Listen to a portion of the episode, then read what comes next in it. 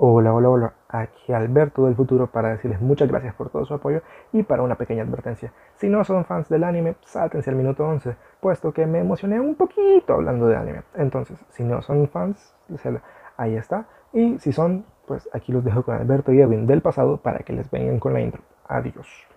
Bienvenidos a otro episodio de Inges Pasados, otro viernes de su podcast favorito, en el que yo, Alberto, su otaku que huele a limón favorito, y mi, amigo, y mi gran amigo Edwin, su, ama, su amante del concreto, venimos a hablar de lo que sea que se nos ocurra, pensamos o está pasando y queremos dar nuestra opinión simplemente porque se nos da la gana. En este episodio quiero preguntar primero, Edwin, ¿cómo estás? Bien, bien Alberto, y más que todo emocionado quizás por el buen recibimiento que ha tenido nuestro podcast con nuestro orgánico público, porque es muy orgánico, pero ha tenido un buen recibimiento y sería bueno agradecer a todas esas personas que, pues sí, ahí humildemente van apoyando el, el producto local. que nos están apoyando. Gracias infinitamente por esas.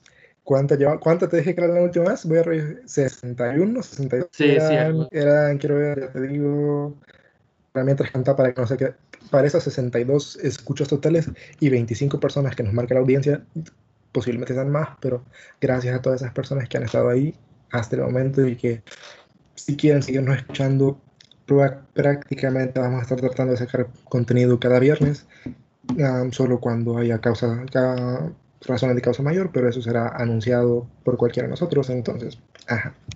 Y próximamente ojalá tengamos nuestro propio logo, Así que ahí espérennos. espérenos que ahí llegamos. Y hoy. Y en ese momento sí ya podemos decir se vienen cosas grandes. Ya se vienen, ya están cosas grandes. Ya están, ya están, ya están llegando, amigo. Ya están llegando. y advertencia, pero este podcast va a ser súper mamador, pero. bueno, y, ni siquiera ni siquiera mamador real, porque en realidad yo soy bien poser con estas cosas. No sé. Pero, sí. Pero, pero me, gusta la idea, porque este episodio creo que nos vamos a poner bien existencialistas y en realidad no sé qué va a pasar, pero está bonito el tema, porque para los que no sean otakus, y por eso empecé con eso, este episodio, le, hace exactamente 12 días se estrenó la última película de Evangelion, que por razones de que no tengo vida, no he podido ver, no he podido ver. Por dos. Me estoy muriendo por, pero me estoy muriendo por ver. Y hay, y en realidad esa serie Evangelion, tanto para Edwin como para mí, fue de las primeras series que vimos en conjunto. Sí. Y, en pandemia, empezando la pandemia, por cierto. En pandemia, en pandemia, por cierto. Y siguiendo con, lo, con la pandemia. y, y pues nos, con el COVID. Y nos marcó en muchas cosas, o bueno, a mí personalmente me marcó en muchas cosas. Y, a mí me, a mí me marcó la mente porque me hizo pensar y me hizo sobreanalizar. Y bueno, me hizo, me hizo ver como ocho veces el final para tratar de entenderlo. Y todavía nadie tiene la solvencia moral de decir que entendió el final de Evangelion. El que diga que entendió el final de Evangelion miente. Miente, güey. Y las películas que han sacado de Evangelion ha sido causa de eso mismo, precisamente porque nadie entiende un carajo del final de la serie como tal, del anime como tal vos ya viste las, las originales, las dos originales. Eh, eran The, Dead and Revered y The End of, The End of Evangelion. Sí, sí las vi, pero incluso la primera creo que estaba súper fumada incluso. ¿Cuál? El primer final, el The End, The End of Evangelion. el que incluso muere la, la tipa esta que cuidaba a Shinji. Ah, ah, es que sí muere, en la serie sí muere. En la serie sí, muere, pero es que, pero es que no, no lo enseñan porque para el que no, no, lo sepa, Evangelion no terminó porque no hubieran ideas, porque no, no hubiera... Pues yo leí por ahí de que ah, se había acabado el presupuesto y por eso se sacaron súper de la manga los últimos dos episodios. Exacto, y es que, ¿sabes? Evangelion vino a, vino a crear el modelo en el que se hace anime ahora, porque, o sea... Pues eso difiero yo en eso porque ahorita hay animes que están súper cacazos, pero el anime que sí llega a remarcar o llega a dejar un impacto, definitivamente sí, Evangelion es un precedente. y precisamente, quizás vale aclarar, ese será el tema que, el tema que nos motiva a hablar de hoy, no generalizado a anime ni nada, sino el fenómeno como tal, que es cómo trasciende una obra. cómo trasciende en cuestión de tiempo, en cuestión de referentes, en cuestión de calidad, de muchos temas, eh, abarcando eh, varios rubros, rubros como no solo el anime, literatura, música, este, arte, música, exacto, y muchos otros rubros en los que se puede decir de que una obra puede haber marcado, cómo se ha marcado y cómo se recuerdan las obras, es lo que vamos a, discutir el día de hoy. Pero este sí, sí, que siendo el punto, es que fíjate que esto lo, lo vi hace, hace, un rato, porque cuando me interesé en Evangelion, me, me, me, quedó la, el ruido de por qué tiene el final tan raro. Y es que Evangelion vino a, a sentar un precedente en cómo se hacía el anime porque antes el modelo en el que se hace el anime no era, era diferente. Entonces, por ejemplo, ahora hacen un préstamo, dan un tipo de como, como que venden antes la serie antes de ya estarla. O sea, antes tenían que tener la serie ya hecha para poder, algo así, algo así era la cosa. entonces, Evangelion vino a cambiar todo eso, o sea, a como que tener, a cambiar el tipo, el tipo de comercio. De negocio exacto, el tipo de negocio que se hacía con el anime. Entonces, ¿qué pasó? Evangelion tuvo el problema de que se, se turbo fumó todo el presupuesto en, la, en los primeros episodios. Entonces, para el final quedó una cosa, pero ridícula, o sea, ridícula, ridícula, ridícula, para hacer tres episodios, que eran los que tenían que sorprender todavía más. Entonces, como Hidekia no es un increíble sociópata, no sé, no, sé, no sé de cuál se echó esa vez, pero se le ocurrió hacer animación experimental, tratar de buscar caminos lo más baratos y lo más extraños posibles para hacer un final, pero memorable, lo cual sí logró en muchas, en muchas maneras, pero no siempre para bien, porque, como dijimos, es que, ¿qué pedo pone Evangelion al final? Sí. No, sé. Pero ahora eso ya no pasa, o sea, los animes son sumamente rentables, es toda una inversión y las casas animadoras ahorita están súper avanzadas, siento yo, sí, ese rubro.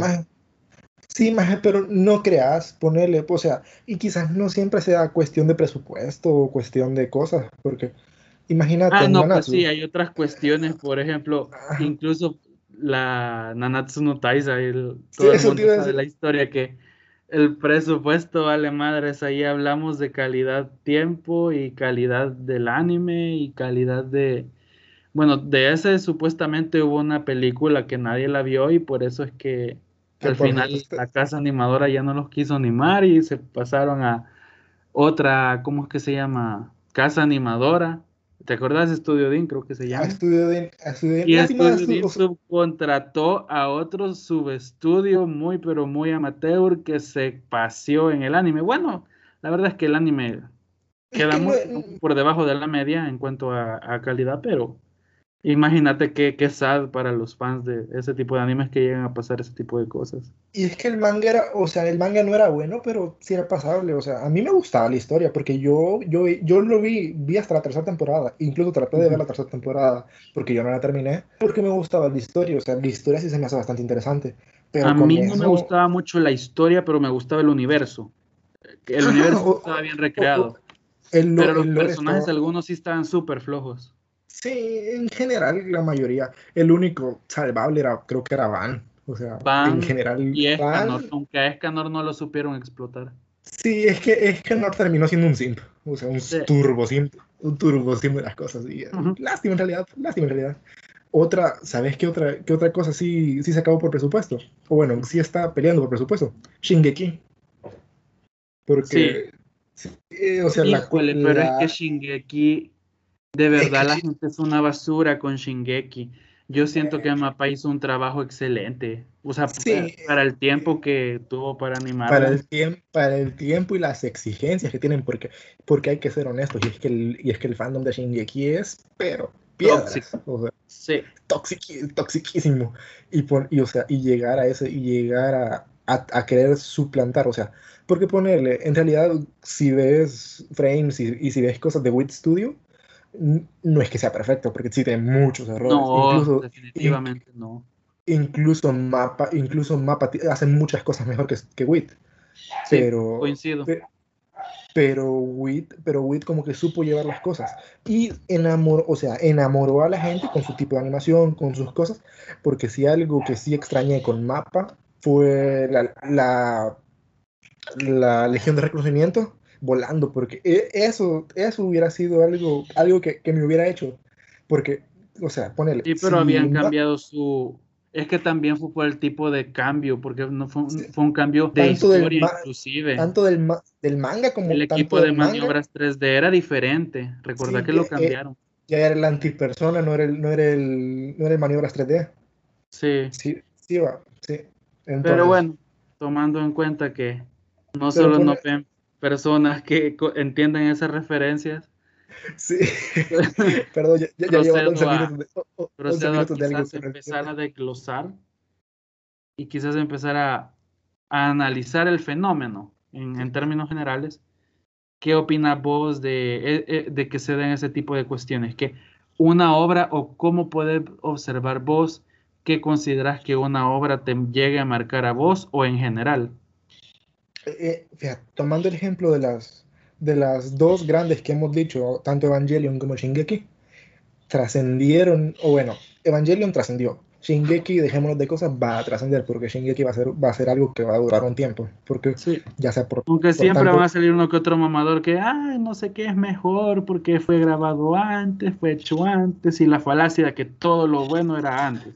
Exacto, y me, y me vale chorizo porque a mí me gustó Shingeki, yo me enamoré de Shingeki, amo sus personajes y, eso es lo que pasa. Una obra muchas veces, o sea, tiene, mucha, tiene muchos matices que la hacen grande. Shingeki en especial brilló por sus personajes, súper, no sé, súper bien trabajados, su historia buena, y todo, y todo lo, y el valor que tuvo Isayama para poder matar y hacernos despedazos, y hacernos pedazos los corazones en cada, en cada episodio, porque Isayama no se tocaba, no se tocaba el corazón para matar a alguien, para hacernos llorar horriblemente con cualquier escena, para matar al comandante y señor Erwin Schmidt, que lo amo y aún, aún resiento su pérdida, pero ¿qué pasa? tanto así como, e, como esa historia es es atrevida, tuvo sus matices, supo explotarse y supo referenciar cosas, porque si te fijas está bastante construida tanto con el pedo nazi como con el holocausto, con historias de, con su, antes de, antes de salir a, a Marley, con su historia medieval, con su historia medieval creo que sería, o no sé. Creo que ah. todo, todo, todo, todo, eso, ajá, todo eso dio, dio paso a una historia súper bien trabajada, que por sí sola... También hay que hablar de súper auténtico. Exacto, exacto. Que puede mantenerse y va a seguir manteniéndose sin importar el paso del tiempo. Cosa que no, pasa, que no pasa, por ejemplo, con... Quitándonos del, tema anime, porque hay que buscar una salida para que no se aburran los que no ven anime. Quitan, por ejemplo, cosas como esas del, del, valor de una buena historia y del trabajo que se le mete a una obra, por ejemplo, no últimamente veo que está fallando muchas veces en producciones súper comerciales, por decirlo así, o explotadas, explotadas a nivel general. ¿Por qué ponerle? ¿Cuántos servicios de, streaming tenés? Quiero ver, yo tengo cuatro. metete a cualquiera y metete en recomendados. No te va a salir la no te van a salir las mejores películas, no te ah, van a salir las mejores no te van a salir las mejores. No, de hecho, yo cuando veo el top 10 de Netflix digo, ¿qué pedo con nuestra sociedad, de verdad? Exacto, y es que pone, y es que en realidad. Nunca sale, no, te has dado cuenta, nunca sale de ese pinche perro top Betty la Fea. Es que Betty la Fea va a morir en ese top. Jamás sale. Puede estar en el 8, en el 6, en el 5, pero siempre está ahí esa madre. ¿Quién ve Betty la Fea todo el año? No sé, o sea, ¿quién mantiene? Esa babosada es tan larga que yo digo de que cuatro personas la pueden ver, pero como son 400 episodios, va a pasar en top 10, es que esa madre... Betty la Fea y Grey's Anatomy son el Naruto y el One Piece para los que sí se bañan. Y sí. chingo mi madre si no. La generación de concreto. Sí. Y mira, o sea, ponele, incluso Betty la Fea, o sea, no sé si la has visto, o la has visto, porque he de reconocer que yo Fíjate sí que yo vi Oliveri, Oliveri, que fue la versión gringa, creo. Pero no me gustó. Y ah, entiendo un poco una que otra referencia de Betty la Fea. Con, el concepto lo, lo entiendo, pero sí nunca me he echado a ver Betty la Fea. A mis papás les encanta, entonces yo sí, o sea, sí, así de fondo y de reojo, sí, he visto uno y otro episodio. Y en realidad eh, lo que pasa es que, o sea, tiene sentido y está bien trabajada a, su forma de ser. Porque, y, eso, y, eso es lo, y eso es lo que hace que perdure, porque en realidad es algo disfrutable y que podés regresar a verlo. Porque en realidad, para que una obra trascienda muchas veces, no basta con que sea épica al primer momento, pero vuelva a, pero no te reenganche de nuevo.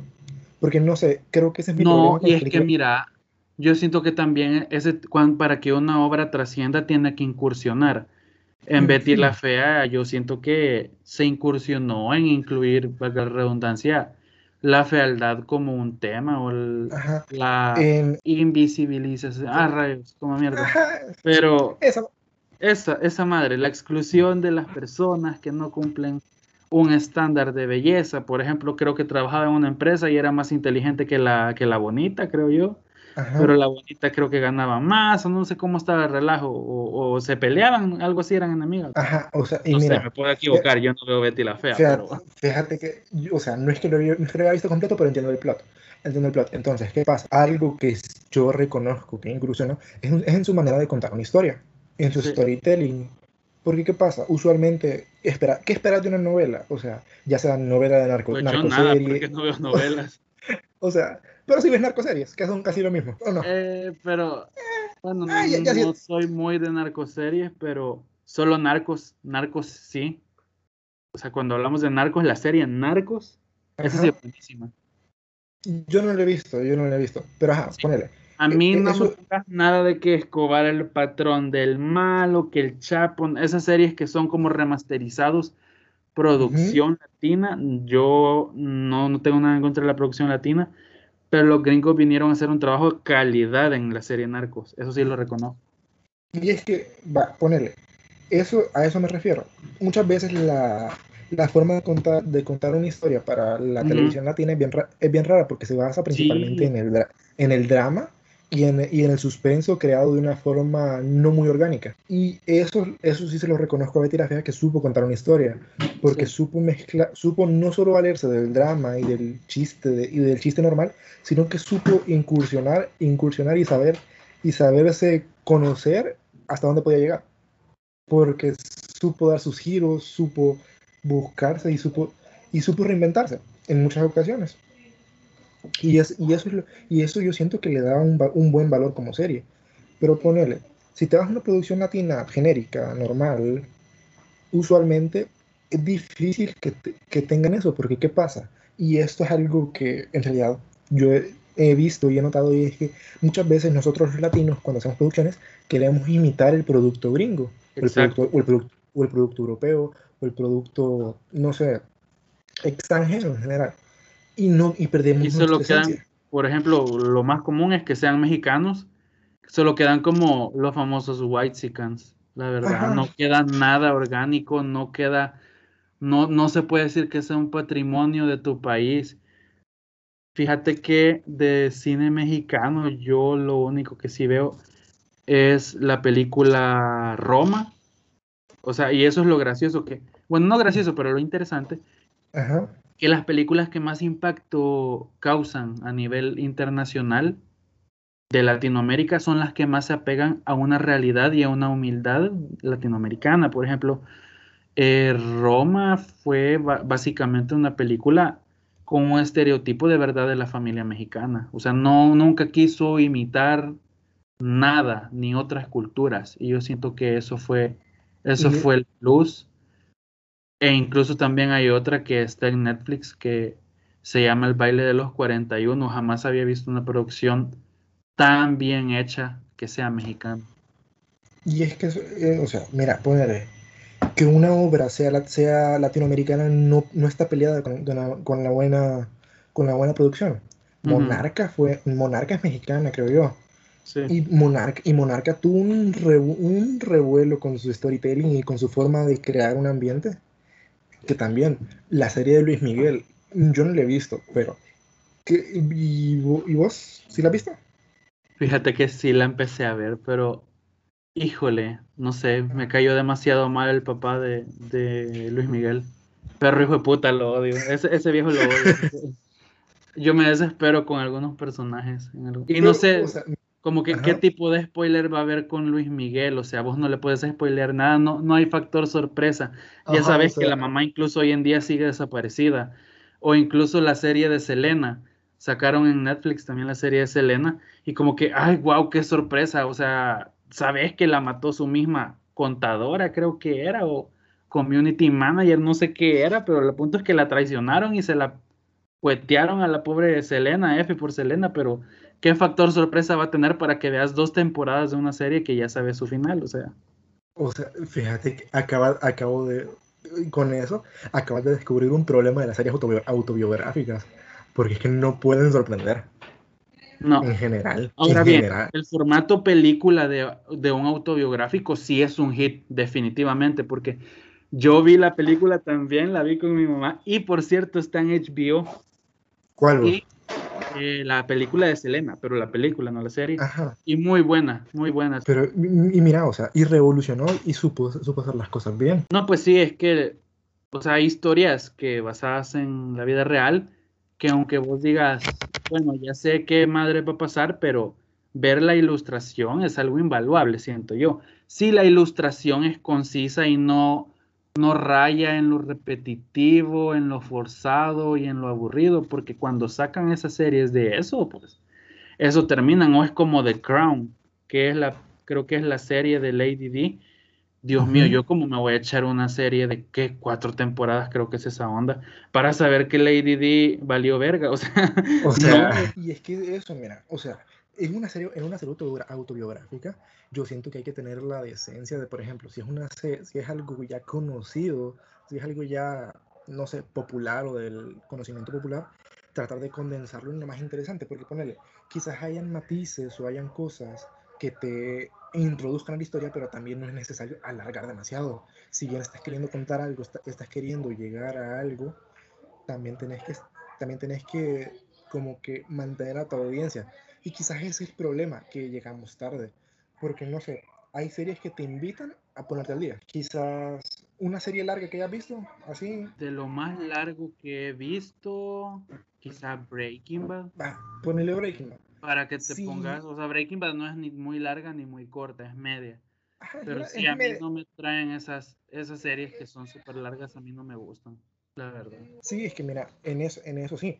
Pero ponele, o sea, no se nos dio el caso porque yo creo que no somos contemporáneos a Breaking Bad en ese sentido, porque no, no teníamos la edad. Pero ponele, si lleváramos, si, la, si se estuviera transmitiendo ahorita la quinta temporada de Breaking Bad, yo, sí, yo a mí sí me invitaría al ponerme al día ver las primeras cuatro para entender la quinta, o sea, para tratar de llegar, de llegar a punto la quinta. Ah, sí, sí, definitivamente. eso y, eso es lo que, y, eso es lo que yo siento que le falta a muchas producciones o sea, Incluso cuando sacaron la película de Jesse Pinkman, yo quise hacer eso de volver a ver las temporadas para refrescarme, pero pues sí, el tiempo no, no, no permite. O sea, el tiempo no daba, el tiempo no daba. Pero, ajá, o sea, eso te invita, te invita a llegar. Y ese es el problema que yo siento que hay con muchas producciones.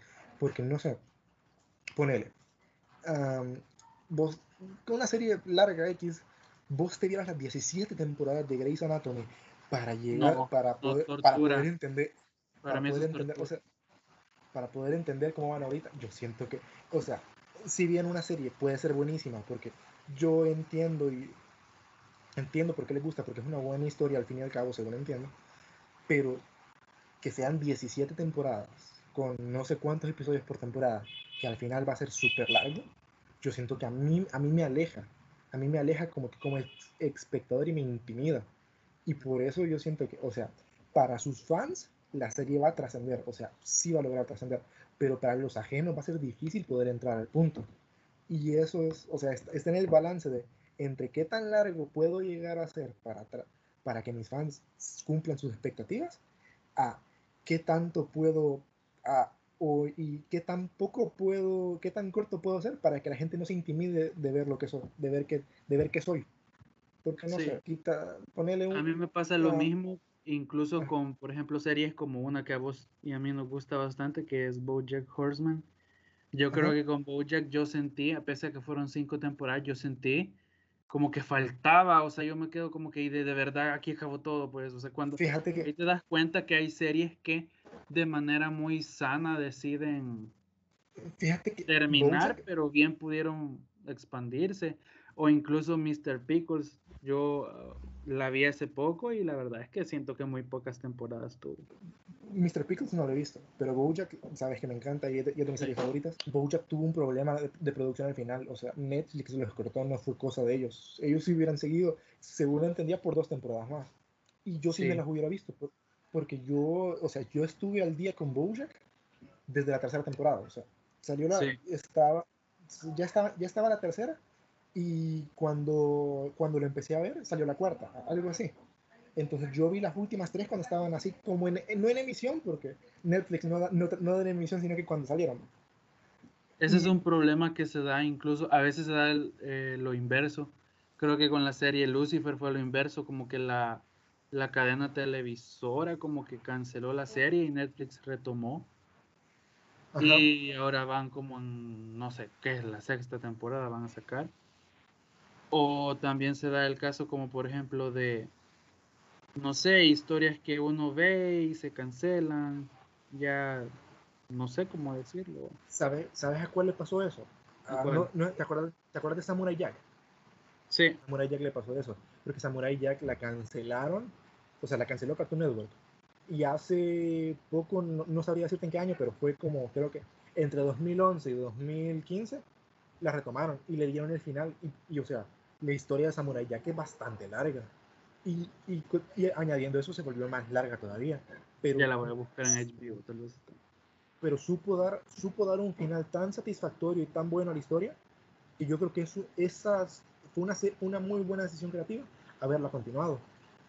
Al contrario de series que, por ejemplo, Los Simpsons, que yo creo que ya debería morir, aunque soy súper fanático de Los Simpsons. Sí, yo igual. Ya, de- ya, déjenlo, ya déjenlo descansar porque, no sé, el, el, el- equipo creativo ya, ya no sabe concordar con la gente.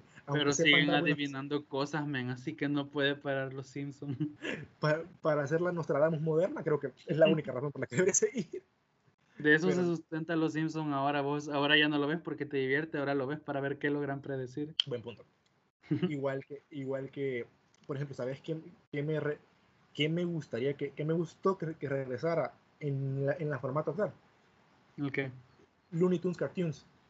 Porque, no sé si lo has visto, está en, está en HBO Max.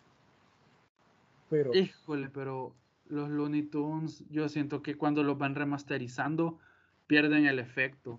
Fíjate Igual que- Teen Titans, yo odié la versión mini, no sé cómo decirle, pero esa madre en la que ahora eran Sí, pequeños, odié esa versión. fíjate que vaya, con Looney- por eso te digo del, del Looney Tunes Cartoons.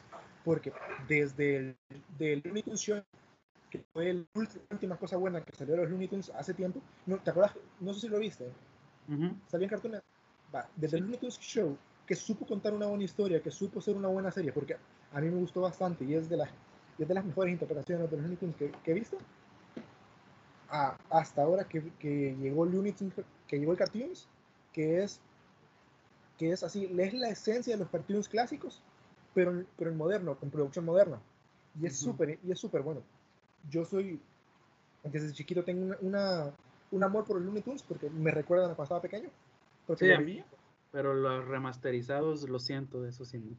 Ajá, entonces, entonces, esa serie sabe capturar la esencia de su, de su, de su original y sabe reinventarse, sabe hacer buenos chistes, sabe, sabe, con- sabe ser una buena serie, sabe ser, sabe ser lo que es y es un buen reboot de los Looney Tunes. Y Sí. eso, ¿Sabes? eso es lo- Hablando de Cartoon Network, nunca viste Mad.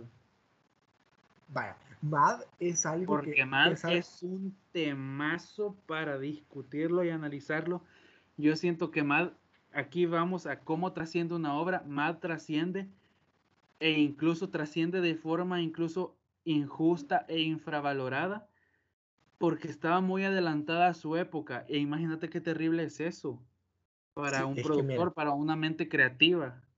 Es que Mad tuvo, bueno, Mad, tanto Mad como Robot Chicken tienen un estilo bien característico y bien raro, porque para el que no está familiarizado con eso, es, es bastante choqueante.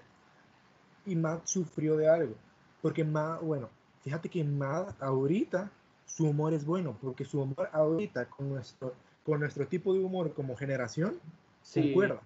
Y perdura, Pero- yo siento- al menos para mí va a perdurar. Va, va a perdurar en ciertos modos, pero si te fijas en algo, mm, nosotros recordamos los buenos cortos de Mad, los buenos, más no los, más no los malos. Porque no hay que- malos.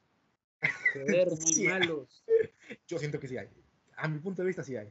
Y es que hay malas interpretaciones de las cosas, porque, bueno, si lo ves en su, si lo ves bajo su contexto político y normal, hay cortos que están súper como que momental- momentarizados, o sea, solo en el momento en que salió funcionaba.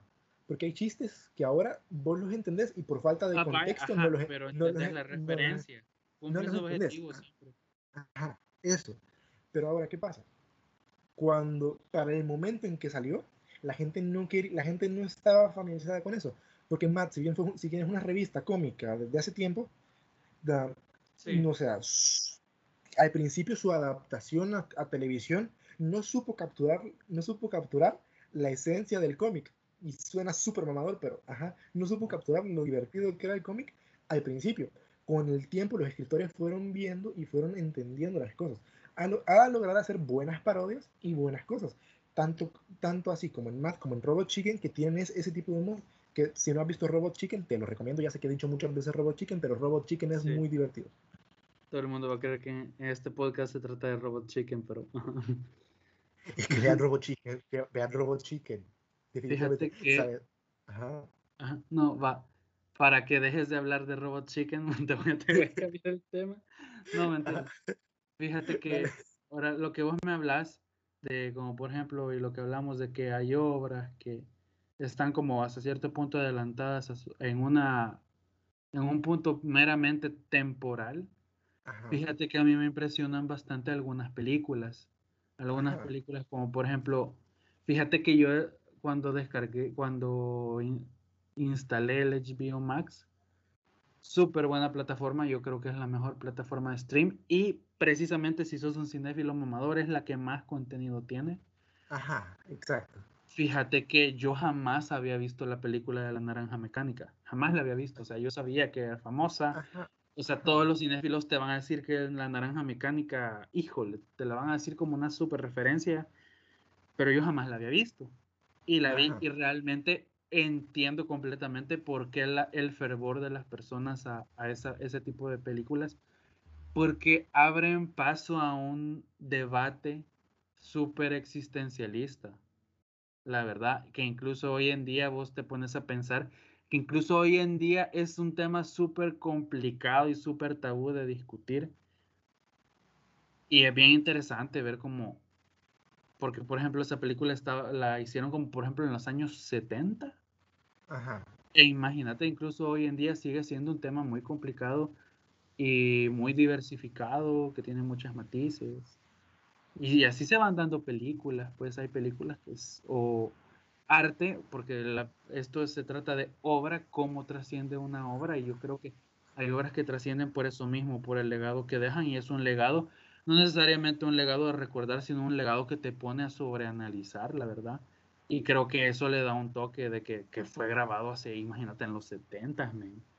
Y siga siendo el debate de si el criminal merece ser humanizado o no, de verdad, a mí me, me parece muy interesante. Fíjate que vaya. ah, hay algo que, que, o sea, dejando la calidad de la obra, hay algo que me, que me interesa tocar aquí, y es no la calidad de historia, no la calidad en sí de la obra, sino su, med- su medio en el que fue producida. Porque, siguiendo con, o sea, tratando de alejarnos, tra- buscando un- una tangente de lo que es una obra, hay algo que a mí me aleja de la música antigua. O sea, no antigua, sino que clásica, por decirlo así, la, música, la música más del recuerdo, tipo se- 60, 70, 80, cosas así, Sí, y, es, y es su calidad de producción. Y yo, y yo sé que es súper hipócrita decir eso cuando estamos grabando con, con manos libres y con cualquier cosa, y con cualquier cosa, pero ajá, los medios que tenemos. Pero por ejemplo, si yo quiero escuchar una obra o un disco o algo así, yo soy, a mí me gustan los Beatles, por, poner, por ponerte un ejemplo. A mí y, es verdad, a mí, a mí, me gustan los Beatles, pero yo no puedo o siento raro escuchar las grabaciones clásicas del Beatles porque su, el efecto vintage, el efecto low, el efecto low-fi, a mí no me gusta.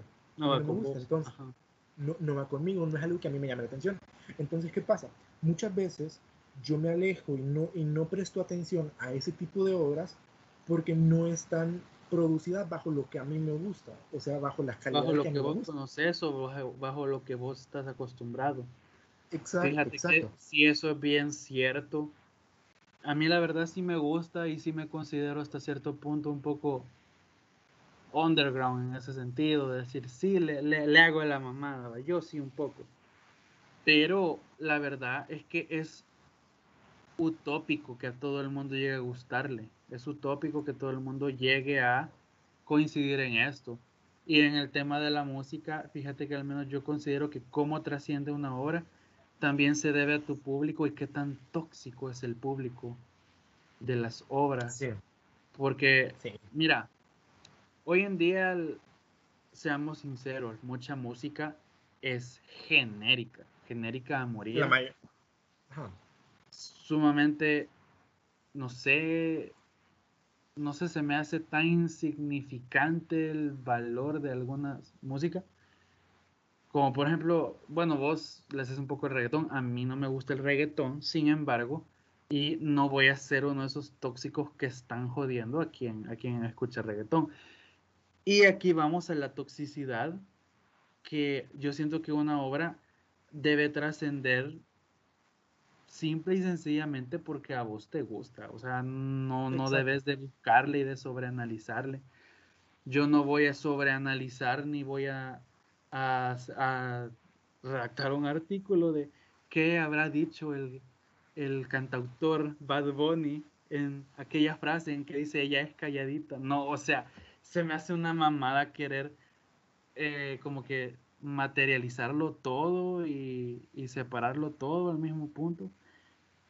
O sea, estando en la fiesta no te vas a poner con una pipa a analizar si Bad Bunny es, muy filósofo. No, no, no. O sea, ¿me entendés? es muy tonto hasta cierto punto Entiendo el punto. Entiendo el punto. Y fíjate que aquí te voy a sacar una tangente. Porque es que yo siento que, o sea, la música va de acuerdo a situaciones y de acuerdo a emociones. Sí, por eso, o sea, estando en lo mejor del perreo, creo que la gente cae ante el reggaetón. Por eso, exacto. O sea, bajo, el, bajo la circunstancia queda perfecto y, y por eso sí funciona. Porque te hace sentir una, una, buena vida. Te hace, te hace sentir bien. Pero ahora, ¿qué pasa? Hay, hay ocasiones en las que vos buscas más. Por ejemplo, una de mis bandas favoritas por muchos años fue, es y ha sido 21 Pilots. ¿Y qué pasa? El fandom de 21 Pilots es súper tóxico, así súper tóxico. Es cierto. Y 21 Pilots peca de algo que es que su música es súper complicada en muchas cosas. O sea, desde el, desde el Blurry Face hasta el Scaling Icy, que es el último álbum, pues, han habido tres álbumes, el Blurry Face, Trench y, Scale, y Scaling Icy. ¿Qué pasa? Esos tres siguen una historia y siguen algo. Pero ¿qué pasó? O sea, al principio en Blurry Face y en Trench era una historia así súper... O sea, era una historia, sí había un storytelling, sí había los fans de, descifraban códigos, hacían un montón de cosas. O sea, parte de la experiencia de, escucharlos era seguir la historia, era seguir el lore de, de todas las cosas. Pero ¿qué pasó? Yo siento que, o bueno, como fan y como persona, yo siento que me quemé de esas cosas. Entonces, por culpa de que me quemé, yo me alejé de la música y por eso dejé, y por eso, o sea, me alejé, me alejé de todas esas cosas. Yo siento que puede pasar eso, que, que, que, o sea, que te guste tanto algo, que te metas tanto, que te termines quemando de las cosas y termines tratando de alejarte, como quedarte tu respiro de las cosas para que sea sano. Y también yo creo que nosotros, el ser humano por naturaleza es multifacético, así que sí. puede gustarte una cosa más que otra y después puede cambiar eso y eso es totalmente normal hasta cierto punto. Y fíjate, fíjate que hay una recomendación, quizás, no te, quizás te guste, quizás no, pero hace poco yo me empilé con un rapero que se llama Zetangana y él y su último disco que se llama El Madrileño. Y bajo de eso es muy polifacético porque mezcla, todas mezcla un montón de géneros, mezcla un montón de estilos y, y se mezcla a sí mismo poniéndose en situaciones que para un artista normal son muy incómodas porque trata de, de acoplarse a géneros muy diferentes y trata de ver, trata, y trata de buscarse. O sea, en la base, poner, la base puede ser rap, la base en general puede ser rap, pero son ritmos españoles, son flamencos, son tangos, son lo que quieras, y se, se, expande y se explora de una manera musical bien interesante. Y si, si podés escucharlo, si puede, si pueden ni siquiera escúchenlo, El madrileño de Zetangana, honestamente es un muy buen, un muy buen álbum y yo lo, yo lo tengo bastante pegado ahorita en la mente. ¿Y qué pasa? Así como pueden llegar a ser, a ser trascendentales por experimentar, pueden llegar a ser trascendentales por, por X o B cosas, por acoplarse y poder llegar a su momento, así pueden llegar a hacerlo por tratar, por llegar justo en el momento y hacer algo que nadie está haciendo. Por ejemplo, bandas así ya más antiguas fueron grandes porque hicieron cosas que nadie estaba haciendo en su momento o que las hicieron o que las hicieron mejor de lo que las estaban haciendo en su momento. Dígase Nirvana, con, el, con el grunge. No, es que para que destaquen deben tener un valor agregado. Ajá, dígase ahora bien, cosa. Ahora bien, o sea, nadie niega el legado, pero ¿qué opinas vos de ese argumento tan castrante de que la música solo era buena antes?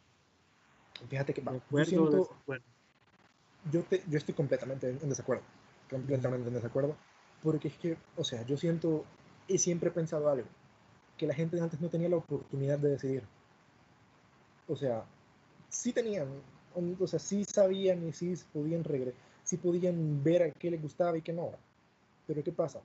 Si vos querías escuchar algo, tenías que esperar a que lo pasaran en la radio, tenías que comprar el, CD, tenías que como que comprometerte más con las cosas para que, para que algo te gustara, o sea, y era más fácil, o bueno, controlaban más qué le gustaba la, al, a la, al común denominador de la gente. Sí. Y ahora, y ahora, con los servicios de streaming, con la posibilidad de que vos puedas hacer tu música, escapar. Está más diversificado. Y, ajá, y de, diversificarte. Y por, eso, y por eso pasa algo interesante. Ponele, vos tenés tus gustos musicales que son solo tuyos y nadie, o sea, nadie exactamente tiene el mismo que tú, pero tenés gustos que se pueden acoplar con las personas y eso y eso es lo bonito que puedes compartir tu música y puedes compartir y puedes compartir compartir con la gente. Y a eso y a eso llegamos que yo siento que eso es lo que la gente no, no aprecia que no que o sea o sea siento que eso es lo que lo que lo que da, da problemas. Porque qué pasa aún hay mega hits así super globales pero no son como no son de la misma calidad o, para, ponerte el ejemplo, no son de la misma calidad de lo que eran antes. O bueno, no, ese es súper malo, cambian, regresando porque en realidad no es así la cosa. No son, no están, ¿cómo se dice? Son diferentes a como eran antes, porque siguen otras tendencias. Antes era rock, era, era otro estilo de cosas, y eso era el no, pero yo siento que yo, yo siento va, que la música y cómo trasciende una obra, yo siento que muchas bandas agarran escuela y logran traer de manera contemporánea una versión paralela. Yo siento que al menos en cuanto a música, yo he escuchado Twin Tribes y Motorama. Escucho muchísimo Motorama últimamente. Y créeme lo que, híjole, yo lo súper recomiendo, son bandas un poco ah, underground. Pero, híjole, mano, Incluso ya las he oído y ya me ha escuchado mi papá y me dice, ah, este se parece a tal banda de antes. O me dice, ahora ya con esto de que quieren agarrar una cultura vintage, ya como que agarran escuela y yo creo que eso es muy bueno porque eso, eso marca como que esa diferencia. Y es que mira, o sea, el estar basado o el estar o el, agarrar de referencia algo, algo antiguo no es malo, pero hay que saber hacerlo. Porque, por ejemplo, podés reinventar completamente como fue Maverick en su tiempo, porque cuando llegó Ed Maverick nadie estaba haciendo lo que, lo, que, lo que él hacía y por eso fue que, y por eso fue que, fue que trascendió a su nivel. Honestamente, el mix para llorar en tu cuarto a mí me encanta. Y o sea, yo, yo pequé de que en su momento yo no, me, yo no quería darle la oportunidad y ahora yo lo escucho bastante. De, lo, es de los discos que más he estado escuchando últimamente. ¿Y o sabes, también bandas que llevan como que una visión muy concreta, pero después se van como que adaptando, pero siempre siguen teniendo la misma frescura. Por ejemplo, The, Strokes es la mayor, el mayor ejemplo de eso. The Strokes, el de New Abnormal es de mis álbumes favoritos de, todos los tiempos. De todos los tiempos. Muy, muy bueno. ¿Y qué pasa? O sea, The, Strokes pudo reinventarse y pudo ser una nueva banda cada que quiera. Otra banda. Sigue dando lucha hoy en día, inclusive. ¿Sabe? Otra banda que es de mis bandas favoritas y lo será y lo será independientemente de las cosas, porque yo estoy seguro que va a seguir reinventándose, es Gorilas. Gorilas, si ves sí, lo que ah, sí, también, sí, muy, muy bueno. Gorilas, desde sí, Gorilas es de, los God que, híjole, no, jamás van a soltar el hueso, Gorilas. desde el primer álbum hasta el último no hay nada que ver, solo la voz de Damon. Gorilas jamás va a soltar el hueso, eso sí por seguro, igual de Strokes. ¿Y qué pasa? todas esas bandas pueden, pueden reinventarse y tienen esa capacidad. Caso contrario a bandas que siguen apegándose a las cosas. Por ejemplo, aunque me duela, porque yo soy súper fan de, bueno, yo soy súper fan del rock, así, del rock punk y del pop punk, Blink-182 difícilmente va a regresar. Y no es porque sean malos, sino porque ya quemaron quiénes son. Se aferró a... Se aferró y no, y no, supo, no supo mantenerse. Porque si escuchas su primer álbum y si escuchas el último que sacaron, que es California. Sí, California. Sí. Es lo mismo. Y a mí me gusta el California. Me gusta, lo escucho. Pero es lo mismo. Si para escuchar lo mismo, ¿qué, qué, qué, qué, tiene? O sea, y eso que, que también hay obras que no pueden trascender. Porque para trascender debe de haber una disposición y ese es el problema también. Pero fíjate que hay, a veces hay cosas que trascienden de manera orgánica, pero como por ejemplo lo es la música, también no podemos decir que en todos los casos, siento yo.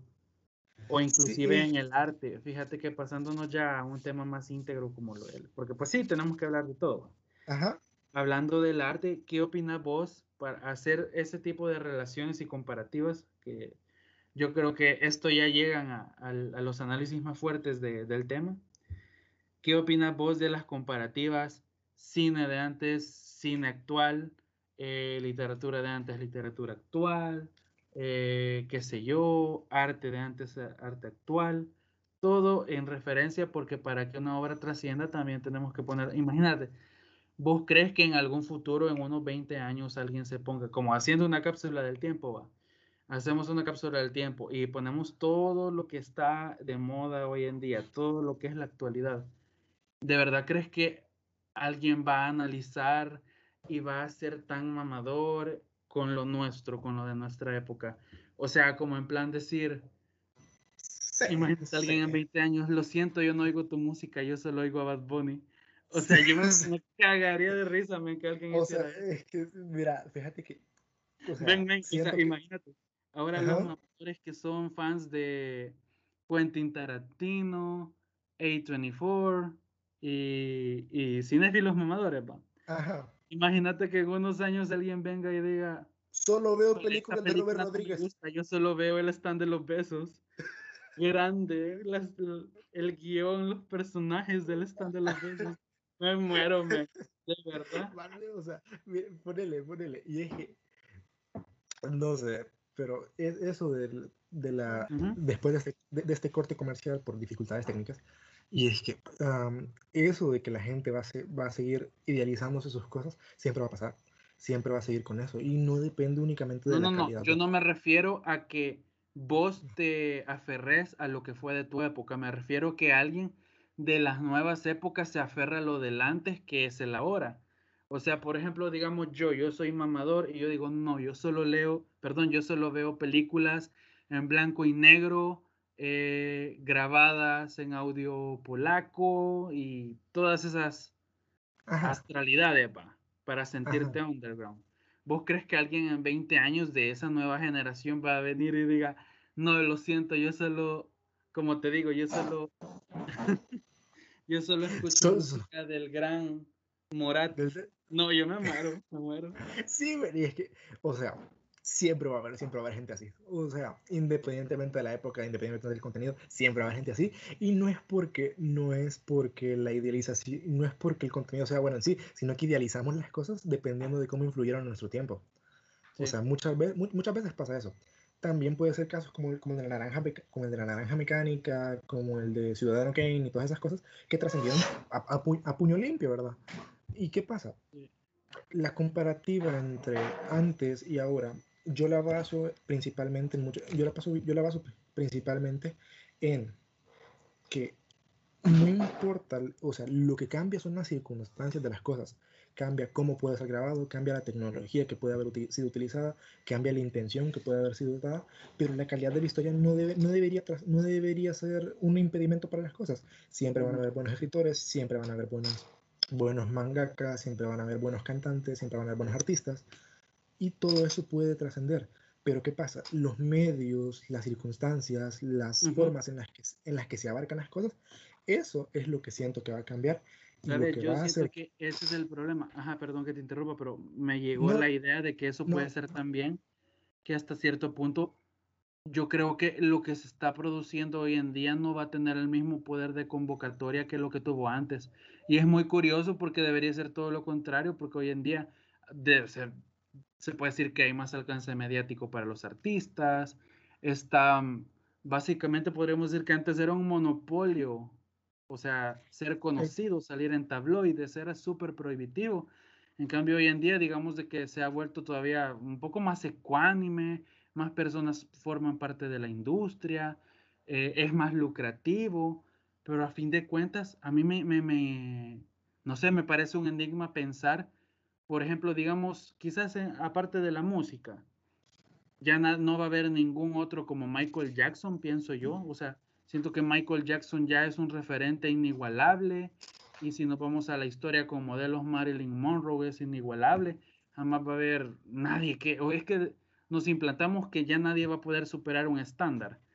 Pero en el caso, por ejemplo, de el arte, vos sos un artista, por ejemplo.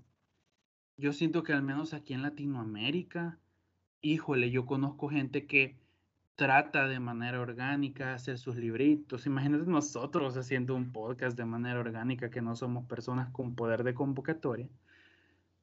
Y, por ejemplo, gente que hace sus pinturas, o sea, si vos vas, por ejemplo, aquí en El Salvador, a una feria de, de artistas súper orgánica, o vos ves fotos de gente que hace su arte, no sé, hasta cierto punto, da tristeza que las obras de muchas personas no van a poder trascender por esa falacia que existe que solo antes, solo antes, y que cuando hablamos de pintores por la falta de, eh, aquí hablamos, ay, Frida Kahlo, y que también Frida Kahlo era un referente feminista, y vos podés explotar una figura, y lo que haces es que solo una persona o unos cuantos se queden con el caudal de algo que es, yo digo, diversificable, pues. Entonces, yo siento que esa es una lástima también que las cosas como que se van, híjole, agrupando y de ahí ya no sale y la gente, por más que trate de reinventarse, ese es un problema, nunca lo has pensado. Es que fíjate, volvemos a lo mismo. Volvemos a lo mismo.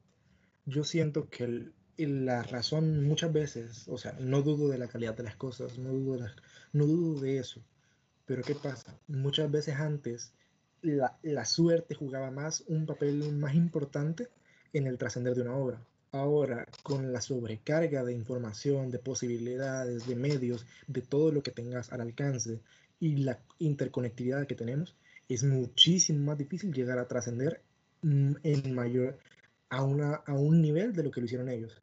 Y eso es un arma de doble filo. Y eso es, a lo, eso es a lo que me refiero. Ya no vamos a poder trascender tanto tan fácil. Porque si bien ellos llegaron y trascendieron a ese nivel, a esas atmósferas y esas cosas. Y con menos medios, con más medios, hay más competencia y hay menos formas directas de trascender tanto. Y yo siento que ahorita ese es el problema más grande. No es que hay, no es que no haya talento, no es que haya cosas, es que hay tantas, es que hay tantas opciones y hay tantas cosas que ya no sabes qué hacer. O sea, ya no puedes escoger. A mí me pasa. A mí me pasa, por ejemplo, en Spotify. Eh, yo soy bastante de, ver mi, mi, pestaña de recomendados y Spotify. y llego, llego y guardo cinco álbumes, no los vuelvo a escuchar porque ya los guardé, me, llamaron la, me, llamaron la, atención, pero no los vuelvo a escuchar porque tengo tantas opciones que yo regreso a otras cosas. Y ese sí, es el problema. Puede ser un cierto punto frustrante también. no nos damos, no nos damos la oportunidad de regresar y de, prestar atención a las cosas. Y por eso, por eso yo siento que es muy difícil trascender algo, pero siempre van a haber obras que van a trascender a otro nivel. Ahora bien, el vanguardismo. ¿Qué pensamos del vanguardismo? ¿Crees que puede trascender? Porque yo siento que es de lo más inflexible. Cuando hablo de vanguardismo, te hablo, por ejemplo, más bien te hago una pregunta para calificar qué tan flexible sos y y eso. ¿Vos considerás que el graffiti puede ser considerado también un arte? Claro que sí. Va. El graffiti, ¿vos considerás que un DJ también merece ser considerado referente de la música como un pianista? Sí. Es que ¿Considerás que una persona, un fotógrafo, también es parte del arte? En cierta forma. ¿Fotografía considerarla un arte? Sí. Vaya, entonces, eso yo siento que como lo vos y yo lo vemos, no hay muchos. Y quizás puede ser por nuestra edad, pero yo siento que mucha gente no está abierta a esa discusión. Siento que, se ha buscado esa ideología. Siento que, siento, ya se que... una pelea de arte clásico con arte contemporáneo, ¿no crees? Sí, es que la gente no ve el arte como una expresión, una expresión, sino lo ve como el medio. O sea, esa es la, esa es la cosa. Siento que nosotros ya, entendimos, o, por los medios, por las circunstancias, ya entendimos que el arte es, es la expresión, la expresión en sí, la, la forma, lo, lo, que se quiere llegar a decir, no el medio en que se hace. Y yo siento que la gente muchas veces se fija más en el medio que en lo que quieren expresar. No sé, y siento que, o sea, eso es lo más difícil de todo esto que el medio puede, ser muy, puede, puede ser muy amplio, pero si no hay nada que decir o no hay nada que interpretar, es difícil que se, que se llegue a trascender. Pero yo siento que con esto podríamos llegar al fin porque ya llevamos más de la hora y no... Aunque te va a tocar editar varias cosillas por ahí, pero sí se entiende. vale, madre. Estuvo, interesante esta plática, sí estuvo, Estuvo interesante. Quizás le bajamos un poco a, a interrumpir un comentario gracioso, pero es un análisis hasta cierto punto compacto, porque sí, es interesante ver cómo trasciende una obra y basarse en eso, pues. Y es que, mira, e, eso es lo que queríamos hacer. No queríamos que siempre fuera de la misma manera, queríamos solo, solo expresarnos y queríamos hablar. Y yo siento que hoy lo logramos. Es una forma diferente de expresarnos, que no siempre va a ser así, y no siempre va a ser solo comedia, a veces van a ser cosas diferentes, pero la cosa es expresarnos y hacer arte, bueno, arte entre comillas, de lo que, nos, de lo que pensamos y de lo que, y de lo que creemos de las cosas. Lo cual yo creo que, yo creo que sí logramos. Y reitero, muchas gracias. El apoyo que ciertas personas nos han dado me, me, sorprendió bastante, la verdad. Así que muchas gracias. sí, honestamente, muchas gracias a todos. Y sin, creo que eso sería todo, sin más que decir. Soy, sí, Recuerden que pronto se vienen cosas grandes. ya pronto, ya pronto vienen cosas grandes. Ah, no sé si quieres decir algo, decir algo más. Si no. Ah, mm, pues nada, esperen en el próximo episodio mm, qué se nos va a ocurrir. Ya ven que somos muy, muy diversos, muy espontáneos. Mm, no somos como, como, como decimos expertos en nada, pero basados en todo y básense en todo.